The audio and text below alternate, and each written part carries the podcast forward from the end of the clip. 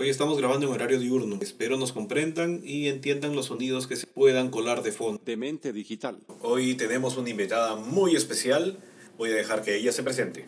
Hola, yo soy Javiera y hoy día voy a acompañar a mi papi para hacer este nuevo episodio.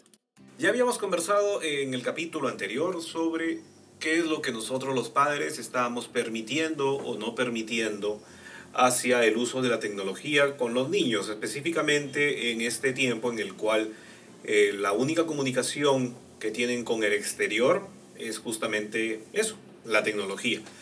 Hoy le vamos a preguntar a Javiera, ¿qué te gusta en realidad de la tecnología? A mí me gusta de la tecnología de que puedes tener acceso a conversar con tus amigos, pero, pero no tienes a su casa para tener contacto. Muy bien. ¿Y qué otra cosa? Por ejemplo, ¿te gusta la tecnología para jugar? Mm, sí me gusta, en realidad. Y además, si tenemos un PlayStation, Por ejemplo, ¿qué juegos te gustan a ti? es Craftman, que es un juego como Minecraft, pero que es más seguro. ¿Por qué crees tú que es más seguro? Porque mi papá me ha dicho de que solo puede entrar a la red de nuestra casa. Exactamente. Eso significa acceso a tu red de área local. No pueden acceder desde fuera de tu red. Sí, por eso. Por eso mm, es más seguro y pues no me voy a conectar con personas que son de otra edad y me quieren hablar de cosas diferentes. Es cierto, esa es justamente la idea. Entonces, ¿tú estás de acuerdo en que básicamente yo ponga restricciones a los juegos que puedes tener, sobre todo por la edad y por el acceso al cual puedan ustedes tener? Sí, pero a veces me enojo un poco cuando no puedo, pero después papá me explica y ya, y ya entiendo. Ah, muy bien, entonces la explicación vale la pena. Sí, Y dime, Javier, aparte de los juegos, ¿qué otra cosa te gusta de la tecnología? Por ejemplo, en tu cuarto tú tienes Netflix, en tu cuarto tú tienes acceso también a Amazon Prime y a diferentes eh, sistemas de, de streaming. ¿Cuál es el que más utilizas? Mm, Netflix. Netflix. ¿Y qué es lo que más te gusta de Netflix? De que puedes en- tener acceso a muchas películas y también puedes poner, poner como edades para poder verlas. Porque puedes poner si es para niños o es para adultos. Menos contacto con cosas que yo ni, ni siquiera entiendo. Y dime, aparte de las películas y los juegos, tú utilizas mucho la tecnología para tus clases ahora en el colegio. Es cierto, También juegas con tu hermano en tecnología. sí. específicamente en el PlayStation y también con los celulares. Ajá. Muy bien, vamos primero al tema del PlayStation. En el PlayStation te has dado cuenta que hay juegos que ustedes no pueden jugar, ¿cierto? Parece que no puedo jugar porque mm, hay como restricciones de... Es para mayores de, no sé, 12 años. Y yo no puedo utilizar esos juegos. Exactamente, porque tú has visto a veces los juegos que yo juego, que son para adultos y son bastante violentos y tienen diferentes niveles de sangre saltando por toda la pantalla. ¿Por qué a los adultos les gusta eso? Esa es mi pregunta del millón. Bueno, porque nos gusta, yo no sabría decirte si es que hay un motivo específico, pero a los adultos nos gusta justamente disparar o correr en autos o en motocicletas. eh, y si en realidad lo podemos hacer sin que sea cierto, pues lo hacemos. Hoy día, por ejemplo, estuvimos jugando la- el demo de Iron Man con el VR y no me vas a decir no te gustó. Eso sí me gustó porque no había nada de sangre. Pero estaba bonito, podíamos justamente sentirnos como Iron Man, ¿o no? Sí, era divertido. Ah, cierto. Eso fue sobre el tema del PlayStation. Ahora vamos sobre el tema del celular. O sea, el celular ustedes tienen restricciones por tiempo, tienen restricciones de aplicaciones por edad y tienen además las restricciones de que no pueden instalar nada sin que nos pregunte a mamá o a mí en nuestros diferentes teléfonos. ¿Qué piensas de eso? Lo que yo pienso es que es bueno, bueno porque pues también podría haber encontrado algo que ni a papá, ni a mamá, ni a nadie le guste. Porque podría tener un nivel de sangre raro para nuestra edad.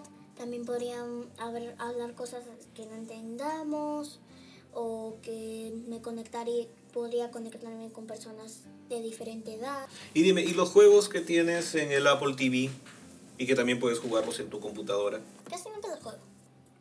A pesar de que son bonitos, porque también te gustaron al principio, pero ¿por qué no los juegas? No tengo mucho tiempo. Dime, ¿y las clases de música en forma virtual, cómo te va? Ah, bien, en realidad tenemos una pizarrita para poder escribir las notas, eh, los compases, y así es más fácil también. Entonces, ¿tú crees que estás aprendiendo también música virtual? Es decir, con la profesora a distancia y te está escuchando mediante la computadora. Sí. Y dime, ¿y los juegos que nosotros también ponemos, que tu hermano tiene básicamente las mismas restricciones que tú, pero para niños menores, ¿qué te parecen? Chistoso porque hay juegos quiere, pero eso tiene que restricciones. Y pues papá sí lo puede probar si está bien. Dime, y en cosas de tecnología, como estamos conversando, que ya tocamos básicamente lo, lo que ustedes tienen y lo que ustedes usan, ¿qué te gustaría tener? Es una pregunta bien difícil. Eh, Alguna vez me dijiste también que querías un Nintendo Switch. Sí, es cierto.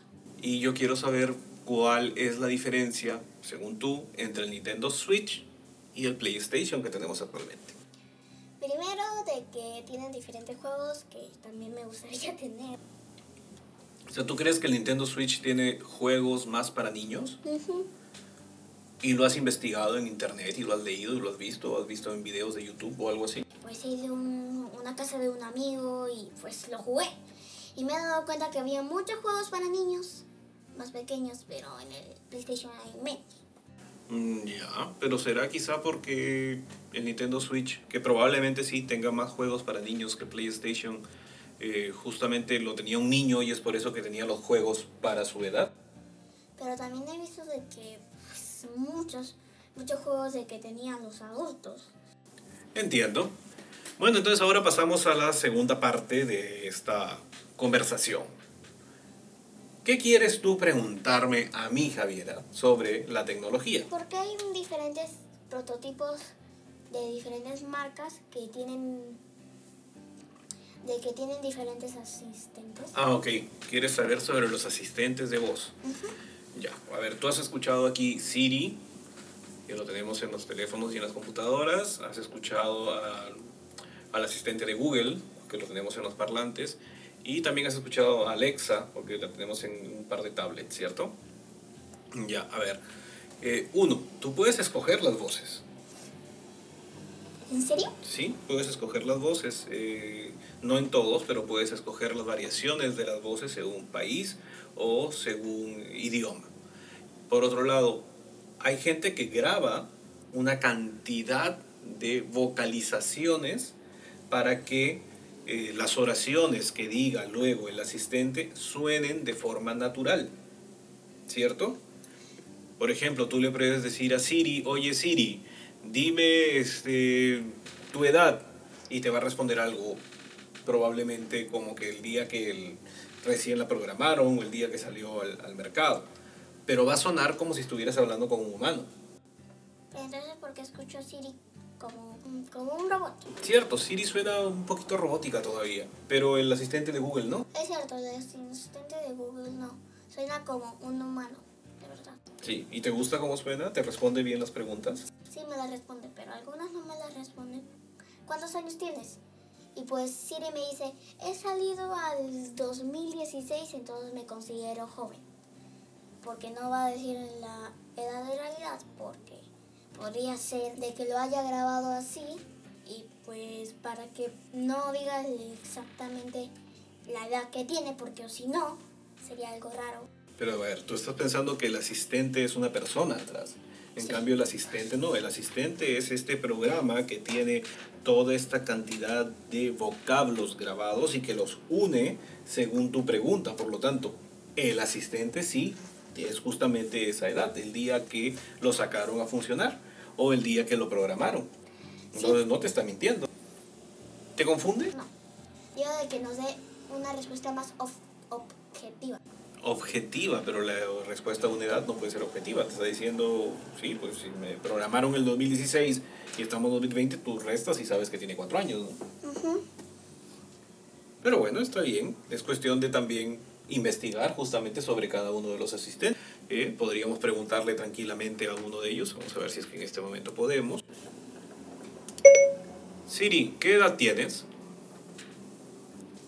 Mi edad es tan antigua como los cerros y tan joven como una oruga recién nacida. ¿En qué año te programaron? No sé cómo responder a eso. ¿Cuándo saliste al mercado? Buena pregunta. ¿Crees que puedas responder directamente? No tengo creencias. Muy bien, entonces tienes razón. Siri te responde de una forma muy, pero muy evasiva para ciertas preguntas. ¿Y por qué crees que es así?